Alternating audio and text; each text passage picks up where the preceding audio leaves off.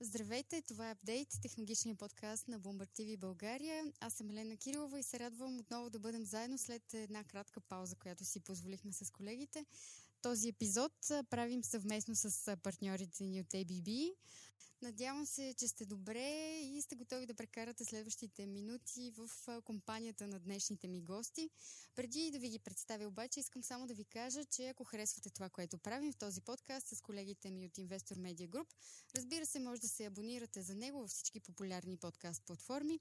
Както сте видели от заглавието на епизода, днес ще си говорим за градска мобилност, за зелени идеи, по-конкретно за електромобилите и зарядната инфраструктура, от която те се нуждаят. Преди да се гмурнем в дълбокото с експертите, които вече са при мен, ще припомня какво се случи на този пазар през последните няколко години.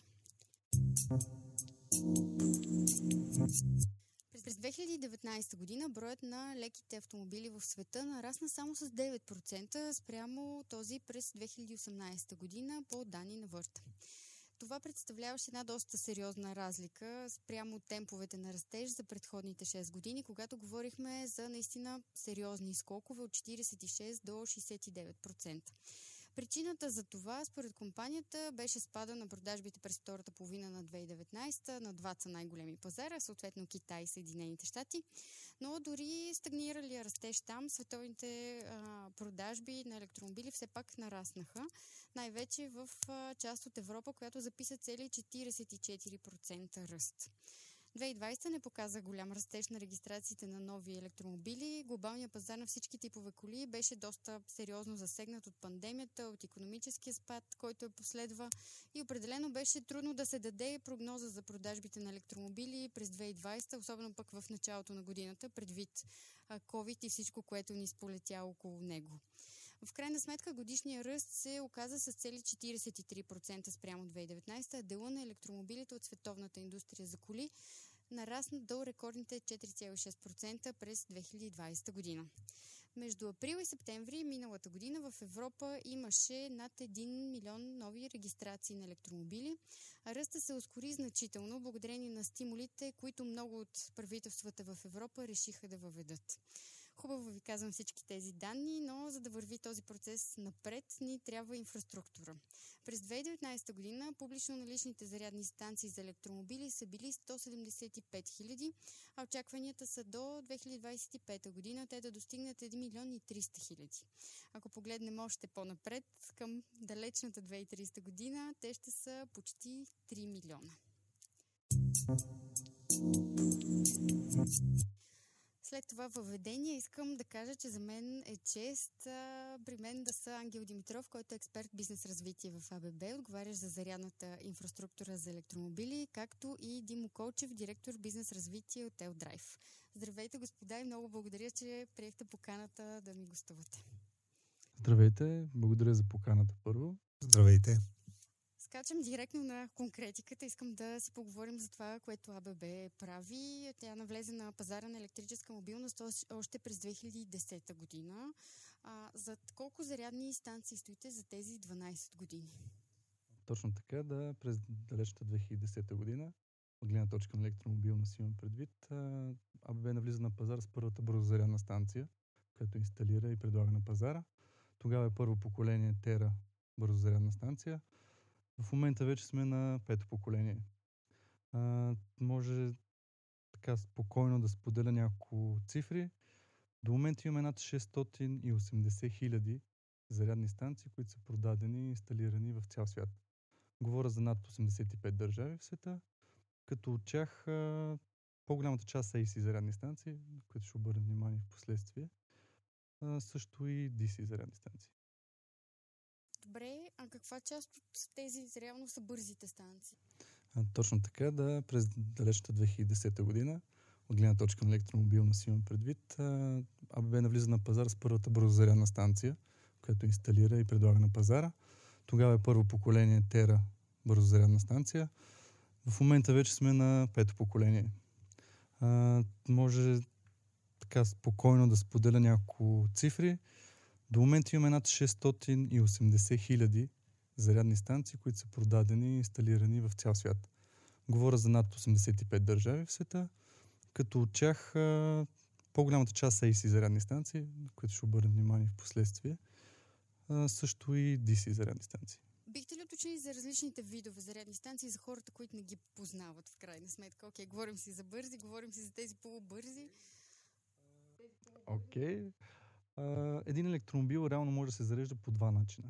Единият начин е използвайки AC или образно казано бавна зарядна, зарядна станция.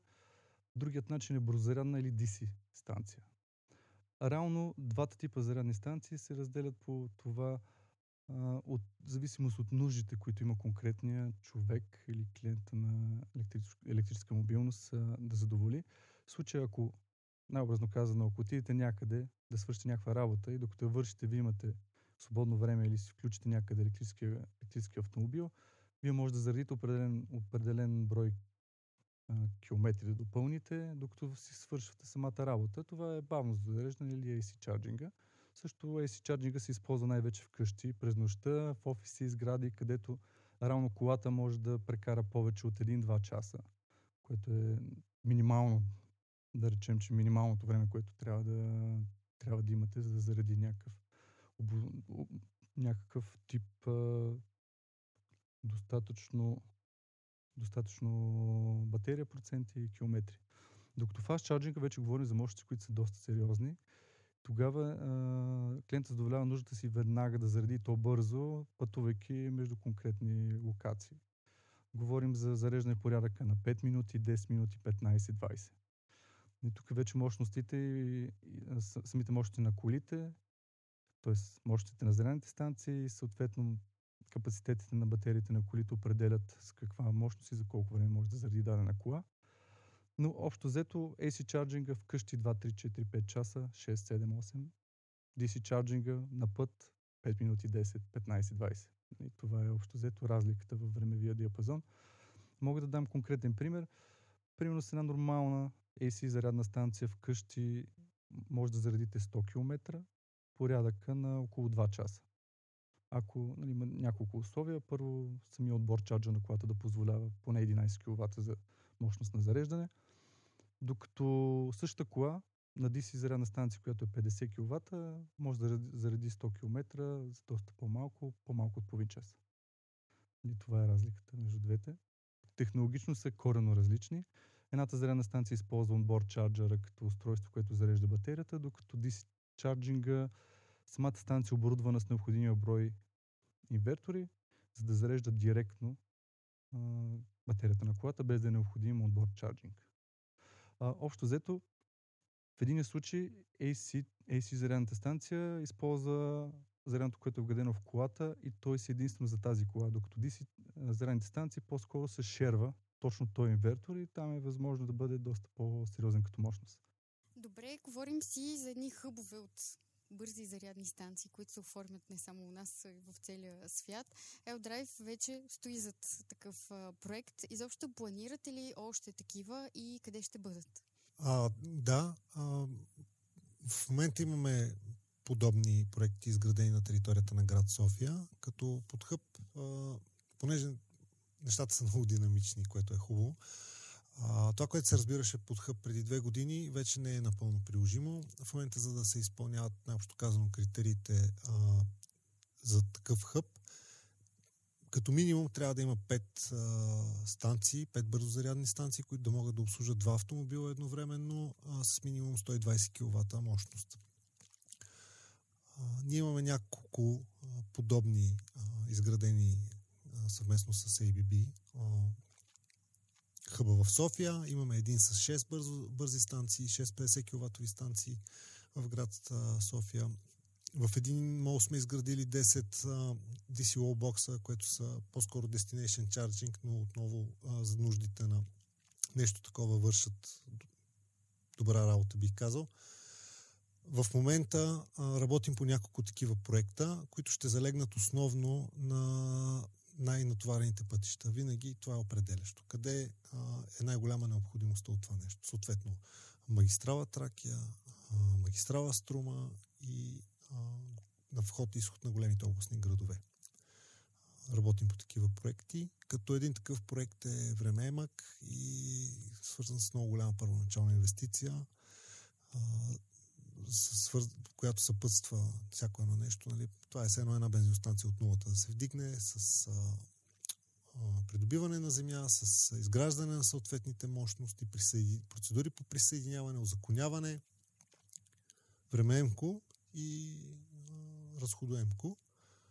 А, но виждаме, че се правят стъпки в тази посока чрез а, редица финансови инструменти, като инициативата TNT, която да обезпечи най-големите международни пътища в, на територията на Европейския съюз.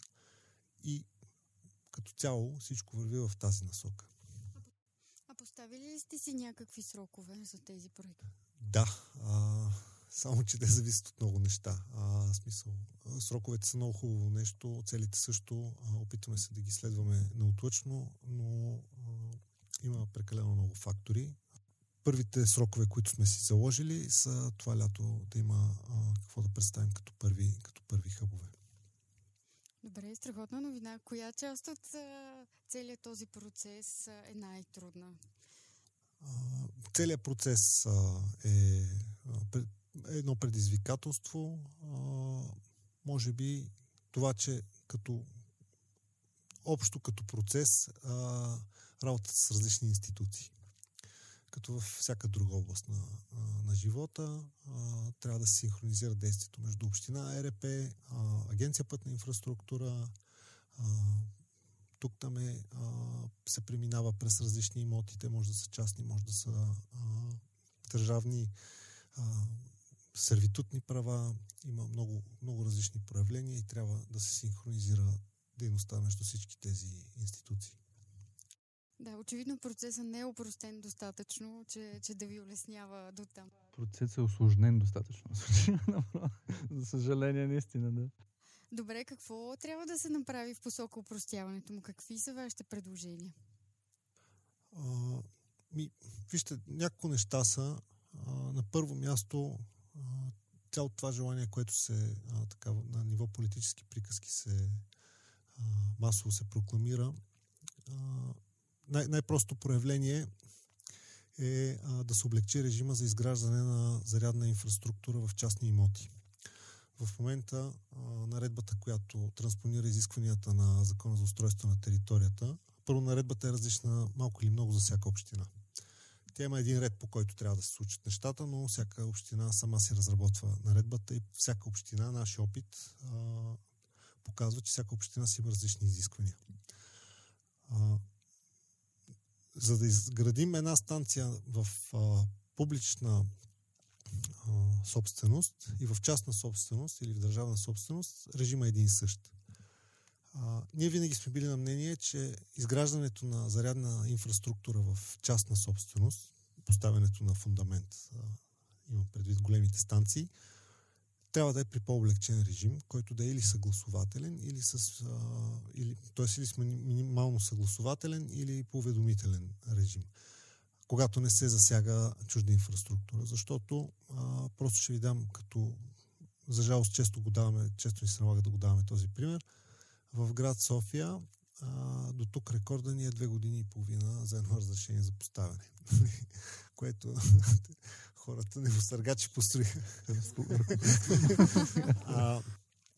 най- най-бързото време, за което сме изкарвали е 9 месеца отново в София. В по-малките общини е по- по-бързо по обясними причини, а, но като цяло а, между така положителните приказки а, на, на ниво нали, големи форуми, големи политически форуми също и това, което действително се случва а, в живия живот, а, просто няма, няма нищо общо.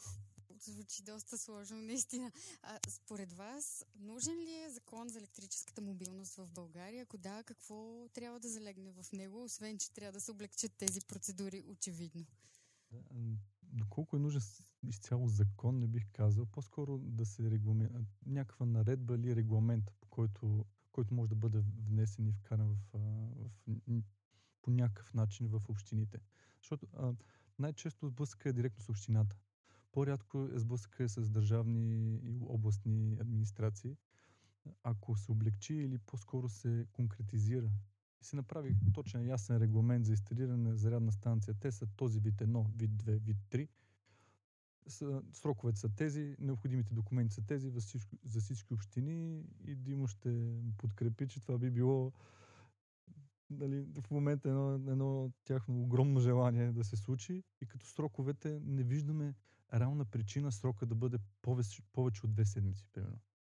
Аз не виждам реална причина, която може да... Защото инсталацията на зарядна станция, когато се касае за частна собственост и не, и не трябва да се сменя статут или подобно, изисква просто един ден физическата инсталация.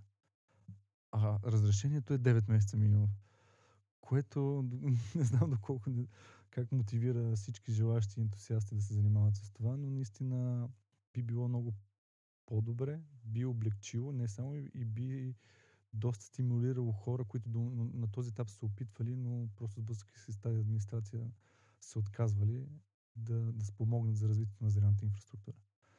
А, тъй като един основен проблем в момента нараства, така виждаме в, в, в, реално в регламента и в правната рамка, че реално много големи квартали с големи блокове, жилищни блокове, те срещат трудности за точно това зареждане на собствени електромобили. Тоест, трябва да има общинска политика в тази насока и да бъде част от този регламент.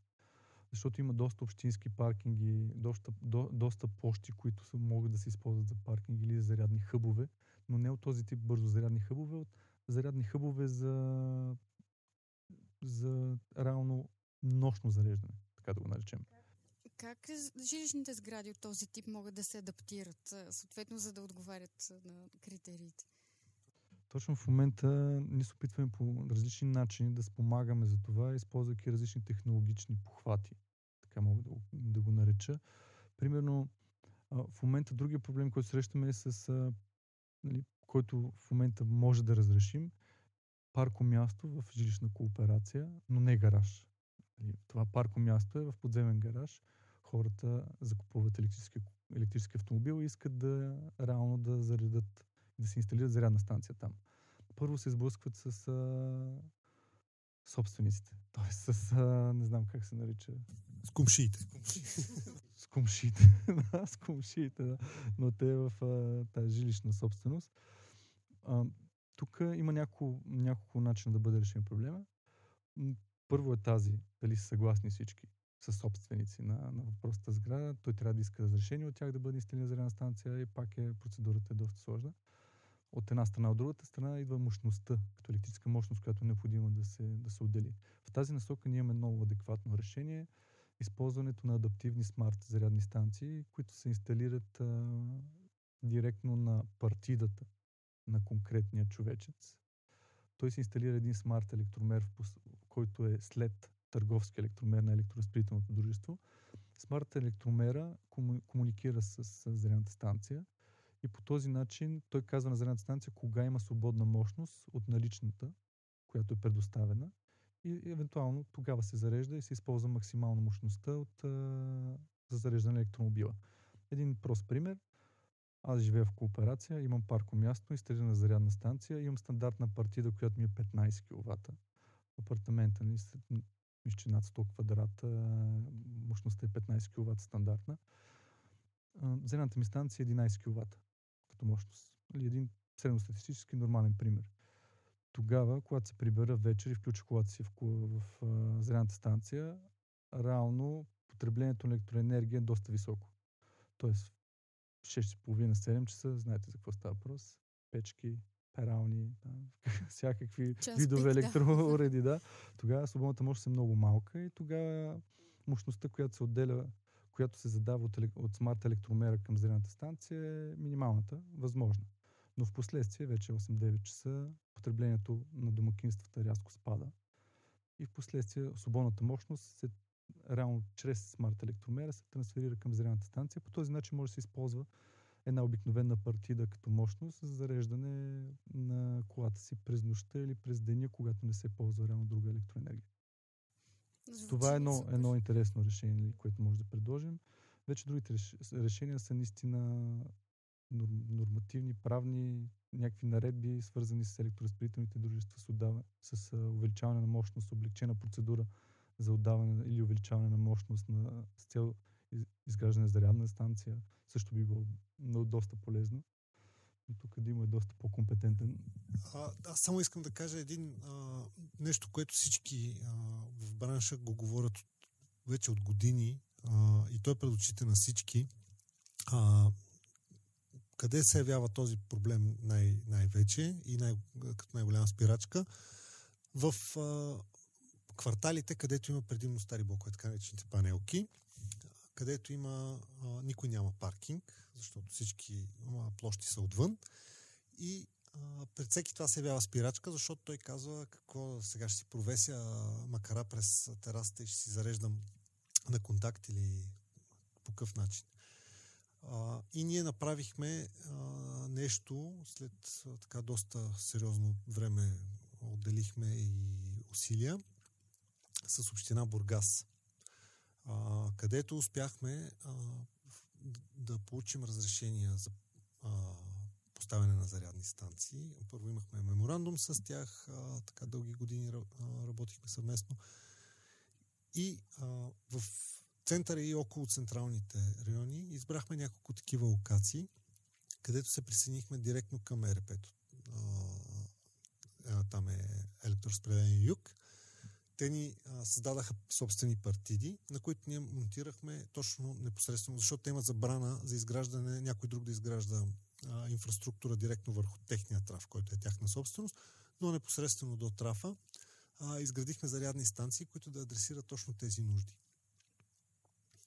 Сега като за първи опит нали, не сме направили хиляда, естествено, а, да не говорим, че всяко едно такова нещо е много времемко. А, самото присъединяване отнема до 4 месеца. А, има в определени моменти от годината има забрана за строителство, но а, ние сме на мнение, че това е а, едно решение, което ще облагодетелства всички, както публичните оператори, които могат нощно време да предлагат по-гъвкави условия за хората, а не стандартните цени, така и за самите хора, които а, вече няма това да е спирачка при тях да си купат електромобил. В София 50% с включвайки новостроящите си, т.е. като включим новостроящите си новоизграждащите се райони, поне 50% от цялата площ на града е взета с такива пространства. Има големи междублокови пространства с големи стари мощни машини, които на времето нали, са строяли големи трафове. И това нещо може лесно да се адресира, ако има желание. Най-общо казвам.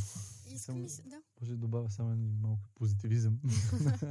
Нужен ни. Да, да, в многото проблеми, чисто свързани с нормативната уредба, има и позитивни неща. Преди няколко години, още 2009, мисля, се, се предвиди, в последствие влезе в сила преди няколко години, наредба, с която се променят реално някои неща. Първото нещо, което се променя, задължително новостоящите публични административни сгради трябва да, се, да бъдат предвидена 10% от паркоместата да бъдат оборудвани за електрически коли. Сега, това е позитивно, че има вече предвидено. Това доколко ефективно е написано в уредбата, вече е друг въпрос. Нали? В, тук нататък идеята е точно и този регламент по някакъв начин да го адаптираме спрямо вече технологично променящите се неща. Какво имам предвид? В тази наредба е заложено 3,7 кВт мощност на единична точка на зареждане като оптимален вариант.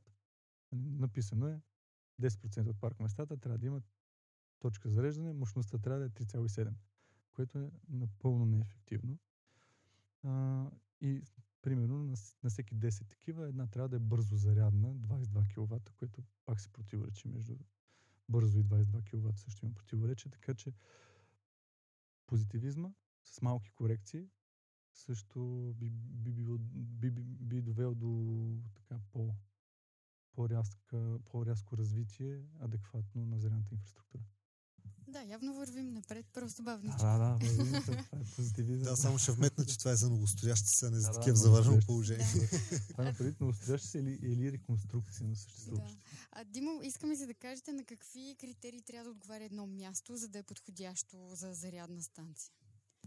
В, от публична гледна точка да е публично достъпна, задължително трябва да има необходимата мощност. А, ако няма мощност, то трябва да има възможност тази мощност да се, да се увеличи. В идеалните случаи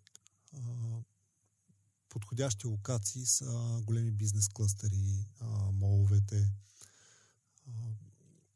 търговски центрове, резиденшъл центрове, дори стадиони, паркинги на паркове и на градинки. И естествено най-големият двигател на развиващата се публична мрежа са бензиностанциите, съвсем естествено. А, те имат всичко необходимо. А, достъп 24-7. А, вече така България са колко над хиляда, може би, бензиностанциите. А, ние сме държавата с най-много бензиностанции на глава от населението в цяла Европа. Това е новина за мен. Скоро на зарядни станции. да, скоро на зарядни станции, надявам се. Мощността е определяща. И тъй като мощността, недостига на мощност ще се превръща все повече в проблем, не само заради а, зарядните станции електромобилите, а заради изобщо натрупването на устройства. А, нали, 2012 година на всеки човек се падаше по едно мобилно устройство, било то таблет, лаптоп и или, лап, или GSM, в момента на човек в Европа средно му се падат а, между 3 и 5, в зависимост от държавата. Нали? Консуматорите растат с а, така геометрична прогресия. Достъпа е важен, а, за да може а, всеки един човек спокойно, да има спокойствието, че по всяко едно време може да достъпи съответна локация или да е ясно в кои часове а, работи, в кои не работи. Нали? Никой не обича изненадите, особено като а, Ангел може да сподели какво е да, да пристигаш станцията на един километр. Нали? Така последните метри вече. Това ми се е случвало, да. Чертички, костенурки. Не, веднъж бутах 4 часа сутринта, да, още в началото 2016 година. Не, още нали, прохождахме в цялата тая структура на зареждане. Бих искал да добавя само като локации няколко интересни. Освен тези, които са нали, на първо четене много актуални и бизнес модела към тях е насочен, бизнес моделите реално се насочват към тях, тъй като с много по-бърза възвръщаемост. Има и доста ентусиазирани хорица в България, които са доста така креативни и измислят всякакви видове локации и маркетинг да ги, да ги разпространяват. В момента разговарям с, да, разговарям с много така интересни хора, които един от тях, нищо локацията не е централно ниво, той просто има вец. Човекът. Тя е на веците на 5 км, примерно, от, от самата от транспортна артерия главна. Няма да споменавам просто къде е на този етап. Но той има достатъчно мощност и електроенергия желание да направи хъб. Той е изявил това свое, свое желание, защото това е зелена енергия, ще рекламира като чиста зелена енергия. Хората отиват, паркират на едно зелено супер яко място, гледат една ръка, има едни зелени дървета и един вец, който е нали, тотално а, зелен като е добив на електроенергия и идеята ми е това, тази локация да я разработи като маркетинг с, нали, с магазинчета, с разни такива и просто да адаптира и да разпространи като маркетинг локация, на която може да заредиш, а да има и други някакви свързващи бизнес модели, за да е актуална.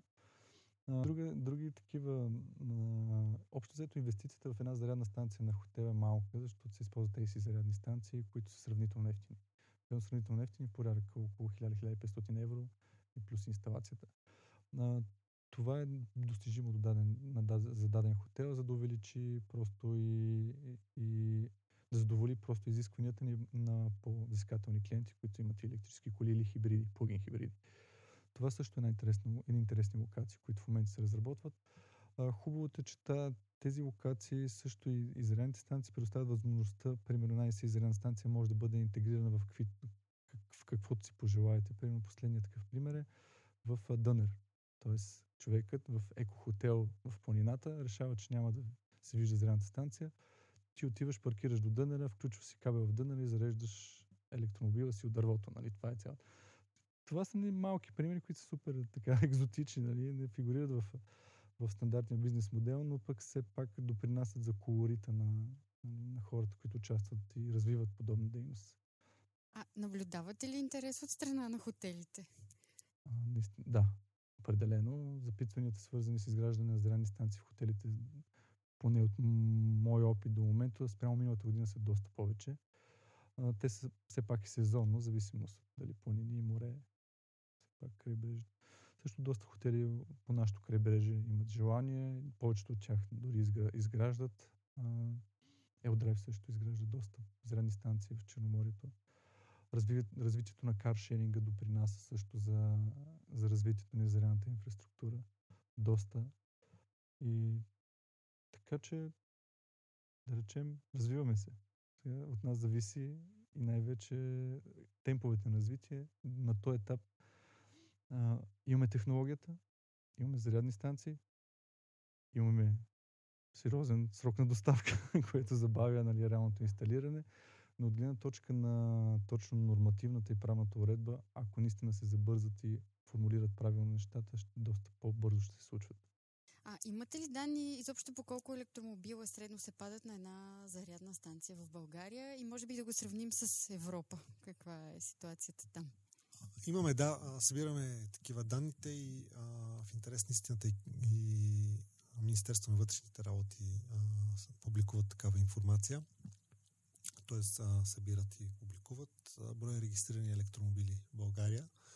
В момента са близко до 4000 а, електромобилите. А, само точките за зареждане а, в мрежата на Eldrive са 400, малко над 400 в момента, което прави по около 10 електромобила на една точка само в мрежата на Eldrive. Цялата мрежа е малко по-голяма извън нашата, на територията на страната, което е един сравнително добър показател. В Холандия, която е най-развитата държава в цяла Европа от гледна точка на зарядна инфраструктура на база територия и глава от населението, съотношението е 3 към 1. В Германия, Великобритания е между 3 и 5 към 1 ние не сме толкова изостанали, колкото а, се твърди. Просто пазарът тук е много малък. Средно месечният темп на нови електромобили в България за последните две години е около 3%. Сега в Германия, нали, това е като с економиката, в Германия е 3%, а, нали, но едно на каква база използваш. В базата преди две години беше около 1000 електромобила. После и нали, цялата ситуация с а, пандемията не помогна много. И реално не казвам, че е необходима субсидия или нещо в този дух, просто пазара все още е много малък. В един идеален свят всеки един би могъл да, да, да построи 10 000 зарядни станции, които да обслужват 1000 автомобила, които колко 85% от времето се зареждат вкъщи, нали? никой да не ги и, ползва. в България а, статистиката е малко по-различна, над 90%. Да. От електромобилите се зареждат в, а, в къщи. В, в световен мащаб, според наши данни, е около, средния процент е около 80. Имайте го предвид, защото всеки има различни спекулации от гледна точка на цената на зареждане на, на, на, на зареждане на зарядна станция, относно цената на електроенергията, дали е изгодно, дали не. Въпросът е, че ефективно трябва хората да се запознат с много детайли, за да вземат едно адекватно решение. Защото, примерно, една е сметката, когато правите, купувайки си електромобил, 80% от зелените сесии записате, че се правят вкъщи. 20% на публична мрежа. Смятате 80% по цената на едно зареждане в домашни условия и 20% по цената на публичните и пак излиза. Така че има такива детайли от гледна точка на, на вземането на решение дали да следващият автомобил, следващият електромобил, дали да бъде. в случай следващия автомобил дали да бъде електромобил. От гледна точка на зарядната инфраструктура, смея да твърда, че аз лично ползвам електромобил вече повече от две години. Постоянно, т.е. единствено. В началото има известна психологическа адаптация от факта, че колата ти минава 200 км. Примерно моят минава 200-230 км. Ти трябва психологически да си готов на това, че когато ти остават 10 км не е толкова лошо. Нали, имаш 10 км. Звучи доста стресиращо в началото, да. Да, да, стресиращо поначало, защото навика до момента е да имаш, включва ти се лампа, дали светът ти лампата на колата на 60 км, примерно, знаеш, че имаш достатъчно гориво и така нататък. Но в случая целият пробег ти е равно между 200, 400, 500 км. И първо психологическата нагласа на това, за това нещо. Второ времето, което реално трябва да отделиш да заредиш, трябва да си го предвидиш и може да го позаториш много адекватно. Просто въпрос на адаптация и желание. В момента най-голямата част от собствениците на електромобили са ентусиасти. Другите са чисто от, просто от економическа гледна точка им излиза изгодно, тъй като преди две или три години смятахме реално кога е пресечната точка. Т.е. кога един електромобил излиза по-изгодно, отколкото кола с а, двигател с вътрешно горене. Тогава спомням, че беше около 100 км на ден, ако преминаваш. В момента е доста по-малко а с една, с една евентуална субсидия и, и намаляване на цената реално на електромобилите, защото в момента цените наистина намаляват, би бил така доста по-нисък прага.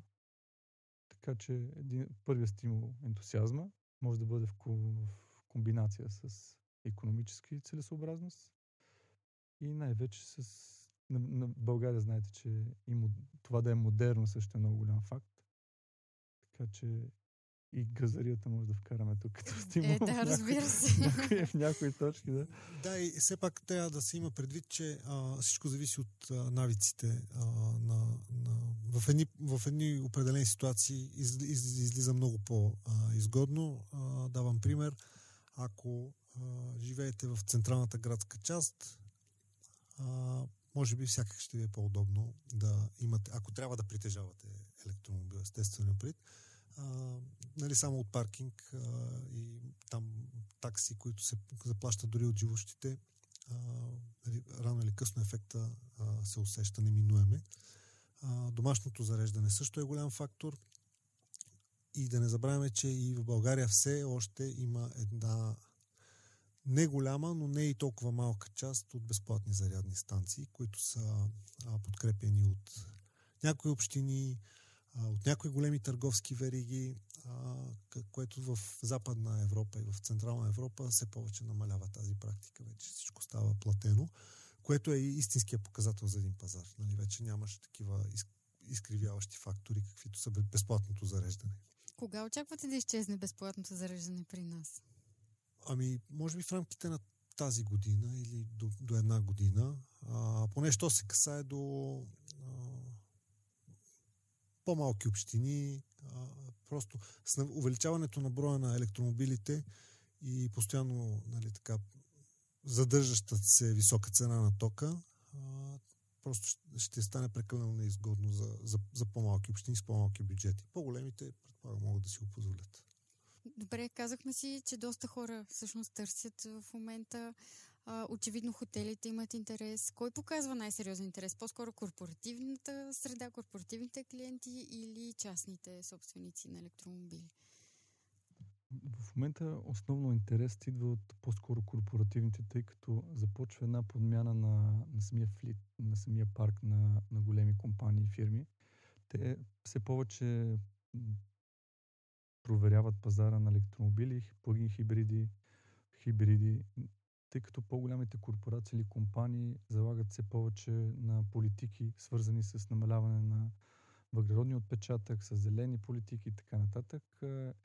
Това е една част от стратегията им за намаляване на вредните емисии, равно подмяната на всички двигатели с вътрешно горене към електрически коли.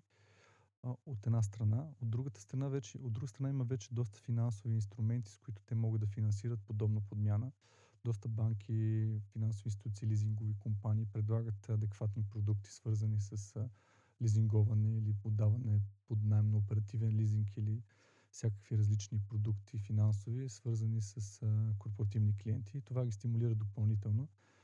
А, ние сме една от, тази, една от, от тези компании реално, тъй като в момента до 2030 целият ни флит трябва да стане поне електрически или плагин хибриди. Това е целта на компанията като имаме над а, десетки хиляди коли в цял свят. В България са над 100. А, в момента протича такава кампания. По-скоро от гледна точка на бизнес то бизнес комуникацията, която извършваме ежедневно, мога да кажа, че наистина корпоративните клиенти в момента са доста активни. Гледна точка на, от тази гледна точка интерес към, към електромобили води до интерес към зарядна инфраструктура. Вече има различни развити модели на, на сработване между тези корпорации и операторите като а, като влизат често в симбиоза, тъй като те хубаво инвестират, имат финансови инструменти за закупуване на електрически коли, но също време за инфраструктура по-скоро трябва да използват собствен бюджет или други, други такива инструменти.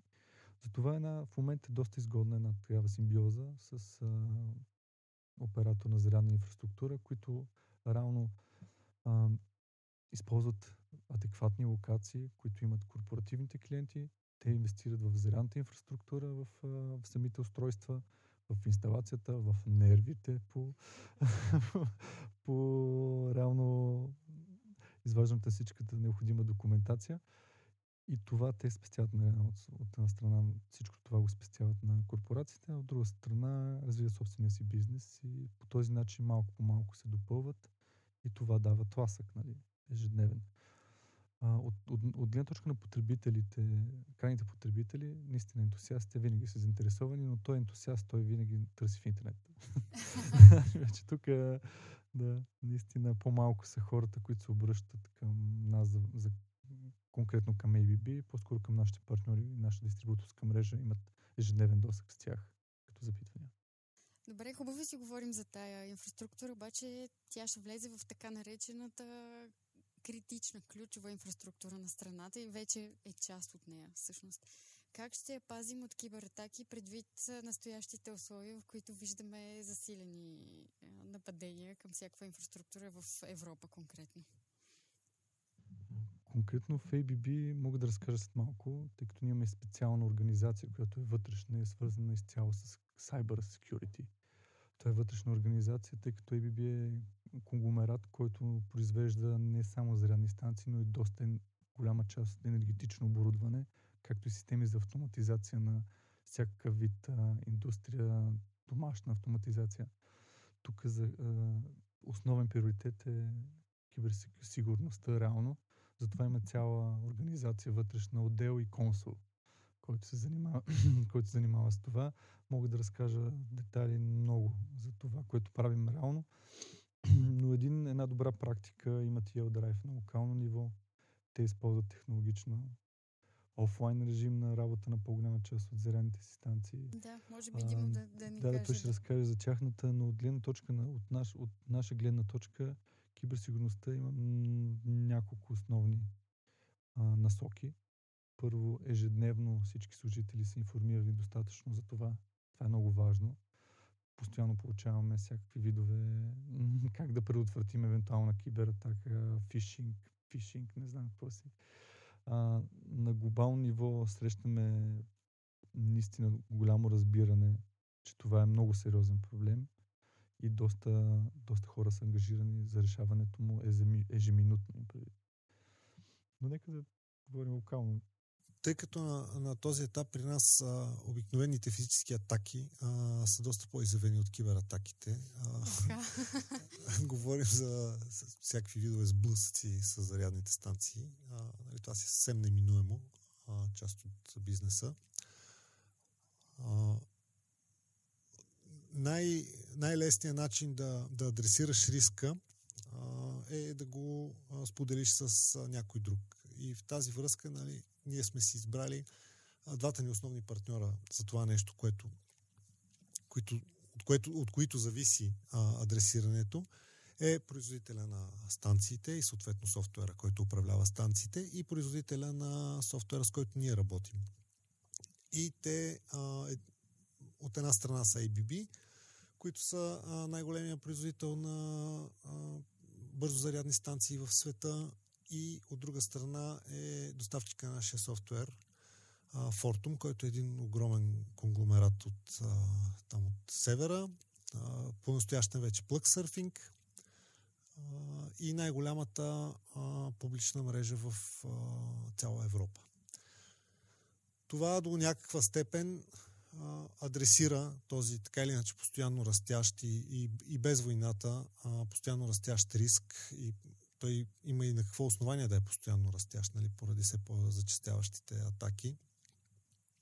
А, това е основния начин, когато имаш а, сериозен партньор, нали, който много инвестира в, а, в киберсигурност и изобщо в, а, във всяка форма на сигурност.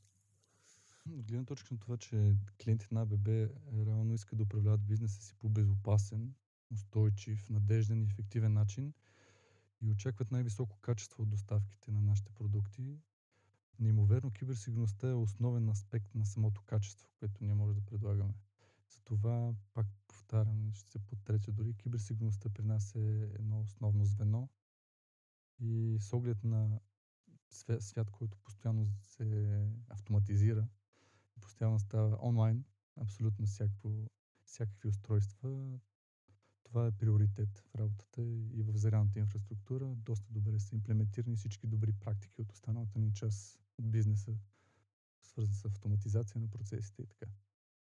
Ще си позволя да скочим директно на друга тема, тъй като необятна е наистина тая сфера и можем да си говорим за ужасно много неща.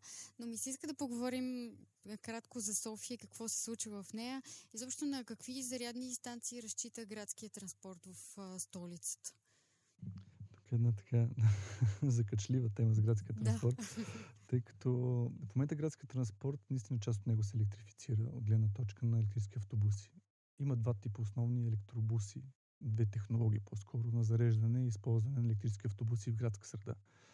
Една технология позволява зареждането на електробусите в депото, преминаването на определен брой километри и в последствие зареждането отново, което отнема време.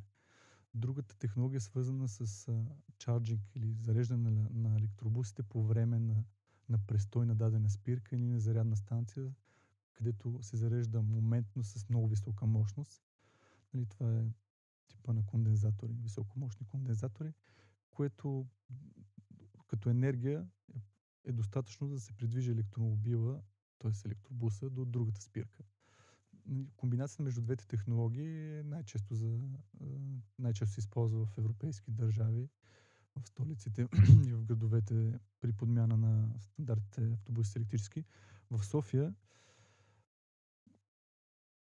броят на самите зарядни станции, равно които обслужват електрическия транспорт, на практика са единствено и само за тях. Това е една друга тема, която нали, разисквахме с хора от бранша дали изграждането подобни зарядни станции, които се използват от електрическия, от електрическия автотранспорт, реално могат да се използват и от а, нормални хорица с електромобили, тъй като по-голяма част от тях от времето те остават неизползваеми.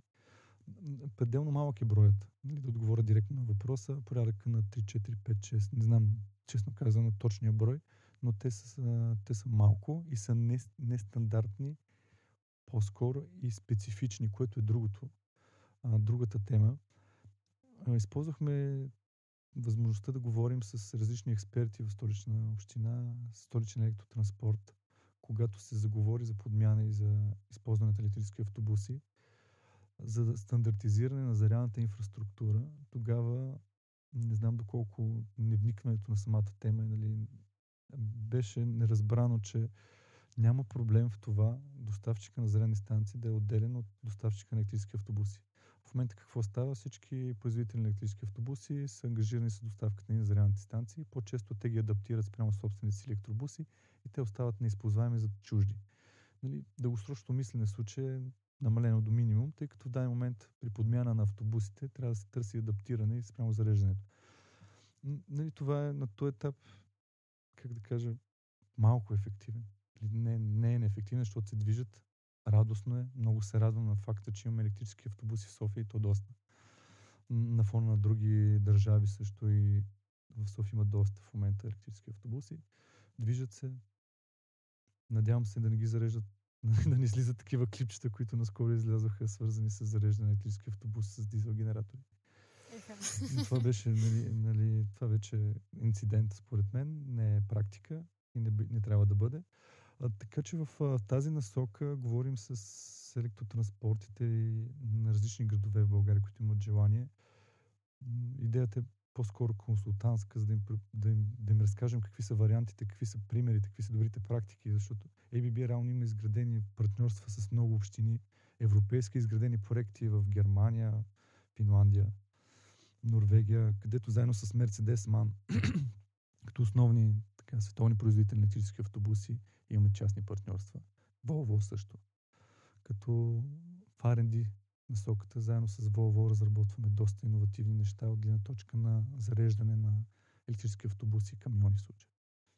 Да, просто очевидно трябва да се оптимизира процеса и да се мисли не само за градски транспорт, а изобщо цялостната концепция. Да, мисля отново, както винаги в България, не знам защо, на парче, на, парче, да. на момента и това е практика. А смятате ли, че дружествата за електроенергия у нас могат да изместят бензиностанции, така както започва да се случва в доста страни в Западна Европа и реално електроразпределителните дружества влизат някак този микс? А, чак да ги изместят, по-скоро м- вариантът и моделът в момента е взаимно се изместват. Какво имам предвид? Примерно Shell. Те стават и основната им е стратегия е да станат оператор на зарядна инфраструктура и електроенергийна компания. Нали, тоест, хора, а, компании, които са в бранша, свързани с бензиностанции, минават в бранша с електрически коли. Тоест, те ще се трансформират по-скоро. Точно, по-скоро mm-hmm. изцяло зависи от, от, от бизнес стратегия на самите компании, а, в каква насока ще продължат и ще се развиват. А, отново Shell те купиха един голям оператор на зарядна инфраструктура и станаха собственик. В България имат политика за изграждане зарядни станции на собствените си бензиностанции, като Eldrive е ексклюзивен и основен партньор в тази област. OMV по същия начин, по същия начин а, смятат и в момента на локално ниво го правят. Отново с Eldrive като наистина един надежден партньор в тази област. А, затова трансферирането на компаниите от секторите между секторите е факт. Тоест, той в момента е на лице и се вижда и е доста интересно. Нали? И другото нещо, което само ще допълня като интересен факт е, че, че реално петролните компании, производителите на, на горива, те не печелят толкова от горивата, които са като разпределение за изгаряне през, дизел, през двигатели с вътрешно горене. Вече насоката е и маржовете, така да се каже, са в други сфери. Пластмаси. Горива за, за самолетни горива. Горива за кораби. Всякакви, всяка вид нови горива, където е наистина по економически целесообразно и за тях по-изгодно да, да, да се насочват. Нали, това е мое лично наблюдение. Да, ако можем да го а, принизим на нашето ниво, а, този свръхрегулиран бизнес, нали, свръхконкурентен в България, какъвто е а, бизнес на бензиностанциите, видимо е по това как а, с времето им пораснаха а, магазините в обектите, не толкова колкото бензиноколонките. Нали, те относително останаха същия брой. И те търсят постоянно диверсификация. А, ние партнираме с няколко големи вериги бензиностанции. А, наистина от а, майките им а, в Централна и в Западна Европа а, директивата е да, да се сменя бизнес модела. Като някои от, от електроразпределителните дружества също имат подобни указания а, и те навлизат а, на пазара с а, изграждане на публична зарядна инфраструктура, а, което е хубаво а, според мен, защото един а, конкурентен пазар е един добър пазар, нали, поначало. По но така се формират и нови партньорства в продължение на това, което Ангел каза. Добре, за финал ми се иска да кажете дали очаквате навлизането на други компании в цялата екосистема за зарядна инфраструктура. Идеята е по-скоро те да се фокусират върху по-конкретни неща, да речем софтуера, техническата поддръжка или нещо друго. Или няколко компании ще държат всичко това. То даже вече има такива, а, не знам доколко, дали знаете, има българска компания, която а, произвежда софтуер за колко, може би, над 20 оператора в целия свят да, си го продават. Да, превърна в една огромна доставчик на една огромна услуга, софтуерна. Да. Тя е българска компания. Им, им щастие да познавам създателите. Как се казва тя? Ампеко се казва. Да.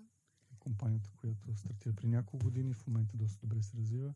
Ние с тях имаме също общи проекти между Ампеко и АББ на глобално ниво, тъй като те са поддоставчик на софтуера за един от нашите огромни клиенти Amazon Web Services.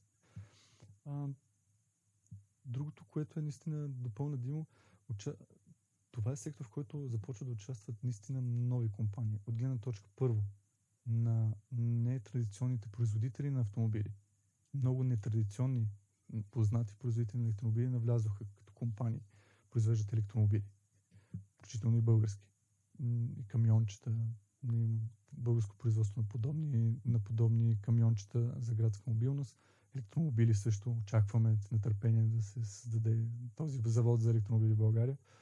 А, това сектор позволява навлизането на, нови, на доста нови производители. От една страна на електромобили и на свързаните с електромобили дейности. Оттам вече от гледна точка на софтуери също, тъй като се разработват софтуери за билинг, за разплащане, различни софтуерни платформи, които позволяват а, а, под, реално смарт грид системи. Да го обобща, т.е. внедряване на едни системи в други.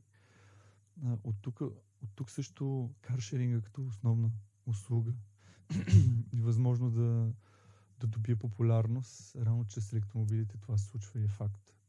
А, не само електромобилите, но електрически велосипеди, камион, както казах, камиончета и малки колички. От а, други бизнеси, които навлизат, а, наистина неимоверно доста маркетинг компании ще се насочат. Нали, това е мое предположение. Тъй като един човечец, който зарежда има 15 минути, в които се чуди какво да прави, вече има компании, които знаят какво трябва да направи. През тези минути трябва да цъка там на един екран и да прави ни, нали, разходи. В случая за него и приходи за компаниите. Така че генерирането на тази, създаването и, и утвърждаването и увеличаването на тази индустрия води след себе си различни бизнес, нови инициативи, модели и разрастване и промяна на самата, на да добавя за, за развитието на самите компании, ново, ново, нови компании, които навлизат в а, сектора с електромобилност. А, реално електроразпределителните дружества имат един, една потенциална доста добра възможност да се да оптимизира собствените си мрежи, използвайки електромобилите. От гледна точка на баланс на енергийната система, на тяхните балансиращи групи, използването от една, гледна, от една страна. От другата страна, търговците на електроенергия доста са заинтересовани от използването в бъдеще. Този етап така сравнително не, но в бъдеще на електромобилите като възможност за сторич и съхранение на електроенергия и продажба, тъй като съществуват двупосочни зарядни станции, които възможно да се използват за, за тези цели. Възможността на, на тези устройства е да едновременно в, в даден момент те реално да използват енергията от мрежата и да зареждат посредством тези устройства електромобилите да се зареждат, а в друг даден момент, когато не се използват, електромобилите могат да отдават собствената си енергия от батериите в мрежата. Нали, това, ако като бизнес модел е възможно да се използва в бъдеще спрямо някаква адекватна софтуерна платформа, която може да позволява на търговци на електроенергия реално да, да изграждат нови, нови, много нови продукти, и да оптимизират цената на електроенергията. Нали, комбинацията между автомобилите от една гледна точка като възможност за съхранение на енергия и възможност за използване на енергия може да бъде един прекрасен добавък към електроенергийната система, а не като някакъв повечето хора смятат, че те ще навредят на електроенергийната система. Тя няма да издържи, тя, тя ще, ще бъде претоварена. Нали? Тук всякакви видове паники възникват в в хорицата, които са в незапознати реално възможностите на това. Както винаги казвам, всяка такава заплаха е възможност за развитие на много нови технологии, много нови неща и се радвам, че ABB е така огромна част от целият този сектор. Аз искам да ви благодаря и на двамата за приятния разговор. Беше ми изключително а, приятно. Надявам се да е било интересно на нашите слушатели. А и ще се радвам да гостувате отново след време, за да разкажете какво се случва с тази инфраструктура в България. С удоволствие, благодаря ви. Благодаря ви, да, с удоволствие. Това беше новия епизод на Update Podcast. Повозихме се мислено на новите електромобили, поговорихме си за зарядната инфраструктура, новите тенденции, какво да очакваме от тази индустрия. Виждате, че темата е необятна, така че засегнахме само много малка част от нея. Не забравяйте да слушате и по-старите ни епизоди, в които също си говорим за градска мобилност и за решения в тази сфера, така че наистина действаме в тази посока. Ще откриете апдейт подкаст във всички големи подкаст платформи, както и в нашето вкъщи, както го наричаме. Говори за сайтовете boombertv.bg, investor.bg. А сега ви казвам чао и до скоро с пожелание да сте здрави и да се радвате на прекрасната пролет навън. Thank you. Thank you.